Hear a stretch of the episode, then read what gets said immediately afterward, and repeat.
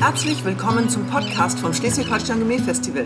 Mein Name ist Susanne Plass und in der 30. Episode stelle ich Ihnen einen ungewöhnlichen Menschen vor, Hubertus Wallender, der Edelbrenner von der Mosel. Herr Wallender, Ihr Vater, ein Kaufmann, war Hobbybrenner, der mit Ihnen die feine Sensorik trainiert hat.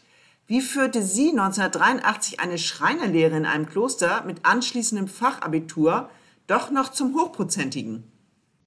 Ja, eigentlich ist es so, dass mein Vater war Hobbybrenner. Der hatte eine Brennerei zu Hause und mein Opa war Schreiner. Und ich habe dann in einem Kloster Schreiner gelernt, in dem es auch eine Brennerei gab. Und wie man so schön sagt, der Brennmeister war oft indisponiert, heute würde man sagen auch betrunken. Ja. Und so kam dann immer der Anruf in die Schreinerei, Hubertus, kannst mal runterkommen, der Ferdinand hat wieder ein Problem. Ja, und so stand ich dann plötzlich vor einer Destillationsanlage. Jeder hat geglaubt, ich weiß viel, ich wusste aber eigentlich nichts. Und dann habe ich mir halt Gedanken gemacht, wie könnte das gehen? Und so stand ich dann vor dem Gerät. Eigentlich hat mich das gar nicht interessiert. Ich habe dann erstmal Fachabitur gemacht und wollte Innenarchitekt werden, aber sechs Jahre Studium, das war mir dann doch zu heftig.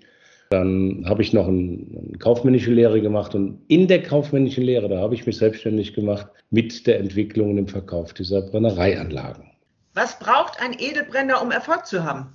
Erstmal Geduld und auch eine Leidenschaft für das, was eigentlich noch gar nicht da ist, nämlich höchste Qualität. Und es geht immer noch ein bisschen besser. Das verliert man ein Leben nicht. Ich habe so eine Einstellung, die habe ich mir auf einen alten Briefumschlag geschrieben, die heißt, wir können nicht von unserem Niveau herunter, denn unter uns ist alles voll und nach der lebe ich heute noch. Immer ein bisschen fünf Grad nach oben schauen. Das ist ein gutes Motto. Erklären Sie uns bitte den Unterschied zwischen Schnapsbrenner und Edelbrenner. Da gibt es eigentlich keinen Unterschied. Beides ist eigentlich ein Blödsinn. Es gibt Brenner oder wie man so schön sagt, Destillateure. Und dann gibt es die Berufsbezeichnung Brenner und Destillateure. Schnaps ist der geschützte Begriff für österreichische Verschnittwaren. Das heißt, das hat da gar nichts zum Suchen. Das ist zwar landläufig bekannt, aber keiner weiß so richtig, worüber er da redet eigentlich. Edelbrenner, das ist wie ein Edelstein, ist auch ein Stein, ja, aber eine andere Gattung von Stein. Ich würde ja sagen, er beschäftigt sich mit den besseren Spirituosen. Ein Brenner sollte von Grund auf sich mit höchster Qualität beschäftigen. Ein Zitat von Ihnen. Wenn du genug Widerstände im Leben hast, wächst du daran. Gilt das auch für Ihre Brände? Ja, ich benutze oft den Satz, das ist wie im richtigen Leben. Und das ist auch hier so. An Widerständen wächst man im Leben, weil man Probleme, die dadurch entstehen, lösen muss. Und beim Brennen ist es so, Sie können mit Widerständen konzentrieren. Dem Brenner sein Leben dreht sich um Konzentration von Aromen und Konzentration von Alkohol. Insofern können Sie es auch aufs Brennen übertragen. Das Spiel mit den Widerständen ist es da allerdings. Das Spiel mit den Temperaturen, was zum gewünschten Erfolg führt.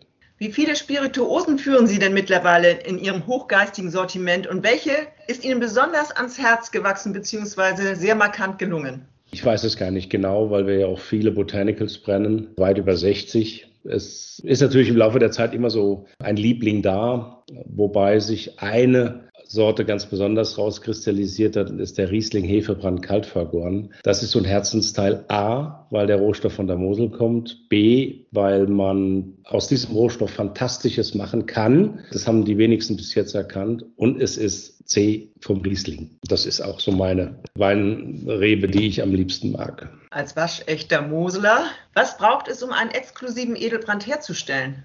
Beste Rohstoffe. Es äh, ist so, dass nicht alles hier in der Gegend gut wächst. Das heißt, man muss in die Gegenden fahren, wo es gut wächst, sich das Beste raussuchen und kaufen. Das ist die Grundvoraussetzung, ohne die sie alles andere sich sparen können. Dann natürlich eine sorgfältige Verarbeitung der Früchte. Und da gibt es ein paar Prämissen, zum Beispiel der Reifheitsgrad der Frucht, der pH-Wert und nachher natürlich das Spiel mit den Temperaturen wieder. Und die Addition der kleinen Schritte macht dann ein großes Ganzes. Sie haben Brände und Geiste im Sortiment. Wo liegt denn der Unterschied? Denn beide sind doch klar. Das ist sicher richtig. Der Brand wird definiert, da haben Sie im Glas eine Spirituose, die zu 100 Prozent aus dem vergorenen Zucker der Frucht destilliert ist. Und beim Geist hat die Frucht nie gegoren, wird angesetzt mit einem Neutralalkohol, der ist gesetzlich definiert. Das nennen wir Mazerieren und dann wird das noch einmal destilliert und die Aromen wandern quasi von der Frucht in den Alkohol und das wird dann ein Geist.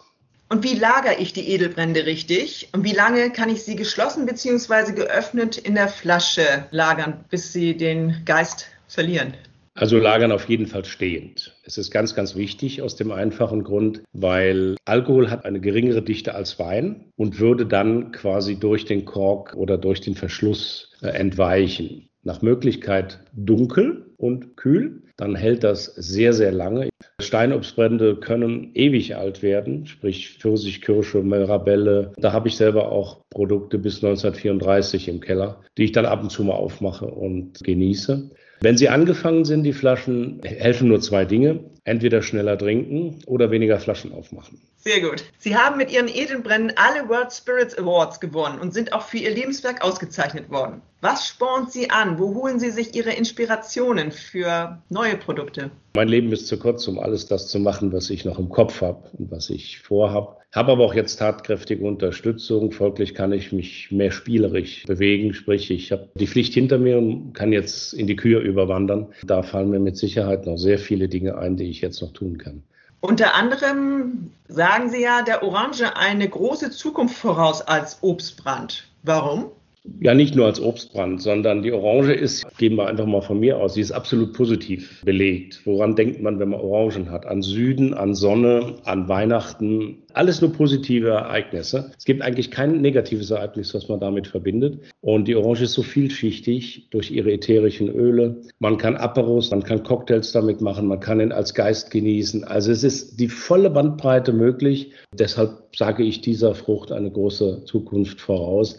Neben Edelbrennen produzieren sie aber auch Gin, zum Beispiel mit dem Weltmeister des Sommeliers Marcus del Monego. Was ist das Geheimnis von Ihrem London Dry Gin Mr. Ems? Ja, Geheimnis ist eigentlich nur eines, dass das ein Geburtstagsgeschenk war zum 50. von Markus. Einen Tag brennen mit mir. Und da haben wir wirklich uns ein bisschen gut vorbereitet, haben den Tag dann gemacht und am Abend stellten wir fest, Mann, ist das eine Granate. Und dann haben wir uns so bei einem guten Glas Wein, ein wirklich gutes Glas Wein, ja, die Frage gestellt, können wir davon eigentlich nicht mehr machen wie nur ein paar Flaschen? So ist die Idee geboren, weil es ist ja auch von den Inhaltsstoffen her äh, japanische Kirschblüte, Meeresspargel, Rieslingblüten. Wer macht sowas abgedrehtes schon? Ich denke, diese Komposition, die da entstanden ist, ist wirklich einzigartig. Dann muss man den ja mal probieren. DHL steht bei Ihnen nicht für den Postdienst, sondern für was? Sie können Spirituosen bewerten, brauchen aber dafür Kriterien. Und wenn Sie jetzt das Kriterium Gesamtharmonie sehen, besteht ja Gesamtharmonie aus Dichte, Harmonie und Länge. Das nennt sich halt DHL, ja. Ist ein Brand dicht, komplex, dann hat er bei D auch eine positive Bewertung. Ist der Alkohol gut eingebunden mit den anderen Dingen, dann habe ich eine Harmonie und habe ich einen langen Abgang hinten, habe ich auch eine gute Länge. Insofern, wenn Sie DHL positiv bewerten, dann ist das schon wirklich ein guter. Die Mitglieder des Schleswig-Holstein Gourmet Festivals schenken seit dem Jahr 2020 Edelbrände von Hubertus Wallender als Digestiv zu den Fünf-Gänge-Menüs aus. Welchen Stellenwert hat für Sie diese Partnerschaft mit dem Hohen Norden? Ja, erstens liebe ich den Hohen Norden. Da ist man so klar. Und das passt ja auch zu Bränden, weil die auch klar sind. Das ist das Grundsätzliche. Und das andere ist halt, ich kämpfe seit Beginn meiner Laufbahn für die Verbindung von Speise und Getränken. Das ist eine herausragende Möglichkeit, auch hier wieder ein Pairing zu schaffen zwischen einer Speise und einer Spirituose. Wo könnte das besser laufen als wie im Norden, äh, da wo alles so klar ist? Ja, dann bringen Sie unsere Gäste und Mitglieder des ältesten Gourmet-Festivals Deutschlands mal auf den Geschmack. Welche Brände passen besonders gut als Begleitung zu hochwertigen Menüs der exzellenten Gastküche und welche vielleicht nicht nur als Digestiv, sondern auch in einer anderen Art und Weise? Sie können unheimlich viel kombinieren. Nehmen Sie mal nur ein paar Beispiele. Ein frisches Thunfisch-Tatar mit Zesten, Salz, Pfeffer, Zwiebeln besprüht mit einem Orangengeist. Oder Sie haben eine Kalbsleber mit Röstaromen, die Sie dann mit Haselnuss verfeinern. Dasselbe mit der Crème Brûlée. Da gibt es schier keine Grenzen. Sie können Wacholder, sprich Gin nehmen und können mit einem weißfleischigen Fisch auf einer Salzkruste wunderbare Dinge machen. Ich habe das ja auch als Gourmet-Spray gemacht, dass man es auch drüber sprühen kann. Man muss das ja nicht immer im Glas haben. Und dann natürlich Orangengeist, sind wir wieder beim Orangengeist. 4cl Orangengeist, drei Eiswürfel, ein Tonic, ist ein wunderbarer Aperitif, der macht Hunger auf mehr. Vorne, Mitte und hinten. Hoffentlich hören jetzt viele Mitglieder den Beitrag. Sie haben gleich zu Beginn der Corona-Pandemie lösungsorientiert gedacht, halt wie ein Unternehmer und angepackt. Womit? Es hat ja gekippt am 13. März und 14. oder 15. habe ich unruhig geschlafen, aber am 16. haben wir die Entscheidung getroffen, Alkohol herzustellen für die Produktion von Desinfektionsmitteln. Äh, da gab es eine absolute Mangelsituation und da haben wir halt alle Anlagen laufen lassen, haben 350.000 Liter Wein verbrannt. Wir haben auch noch Alkohol bekommen durch Freunde aus Bulgarien und so konnten wir eine sehr, sehr große äh, Hilfestellung leisten an bedürftige Ärzte, Heime, Kliniken und sogar 25 Prozent der Gesamtbundeswehr decken. Grandios. Wie sehen Sie denn die nahe Zukunft Ihres Lebenswerkes in Keil an der Mosel? Oh, das sehe ich sehr freudig, weil mein Sohn ist in der Firma. Die Nachfolge ist gesichert. Er hat letztes Jahr die Prüfung als Brenner und Destillateur gemacht. Da hat es wenigstens einfallen einmal gelernt. Er hat schon die Produktion komplett übernommen, wird auch in den nächsten zwei Jahren den Rest übernehmen. Und insofern hätte ich ja aufgrund meines Alters noch Platz für ein zweites Lebenswerk. Folglich sehe ich wirklich sehr zufrieden und sehr glücklich in die Zukunft. Ich sehe hinter Ihnen ein paar Porsche stehen in der Bücherwand. Ja. Ist das Ihr ja. zweites Hobby? Ja, es war mein Hobby. Ich bin sechs Jahre äh, Porsche Sports Cup gefahren, bin heute auch noch Sponsor eines Teams und liebe schnelle Autos. Mit dem 911er verbindet mich sehr viel Persönliches. Auch er ist 1963 geboren, wie ich. Er hat bis heute an Länge, Breite, Höhe und vor allem an Gewicht zugenommen und hat aber an Charakter nicht verloren. Insofern haben Sie recht. Ich liebe solche Dinge, ja. Ein gutes Schlusswort, Herr Wallender. Ich bedanke mich ganz herzlich für dieses sympathische Gespräch und wünsche Ihnen toi, toi, toi für weitere tolle Ideen im Glas. Vielen Dank, Frau Blass, und wünsche Ihnen eine gute Zeit und hochgeistige weitere Gespräche.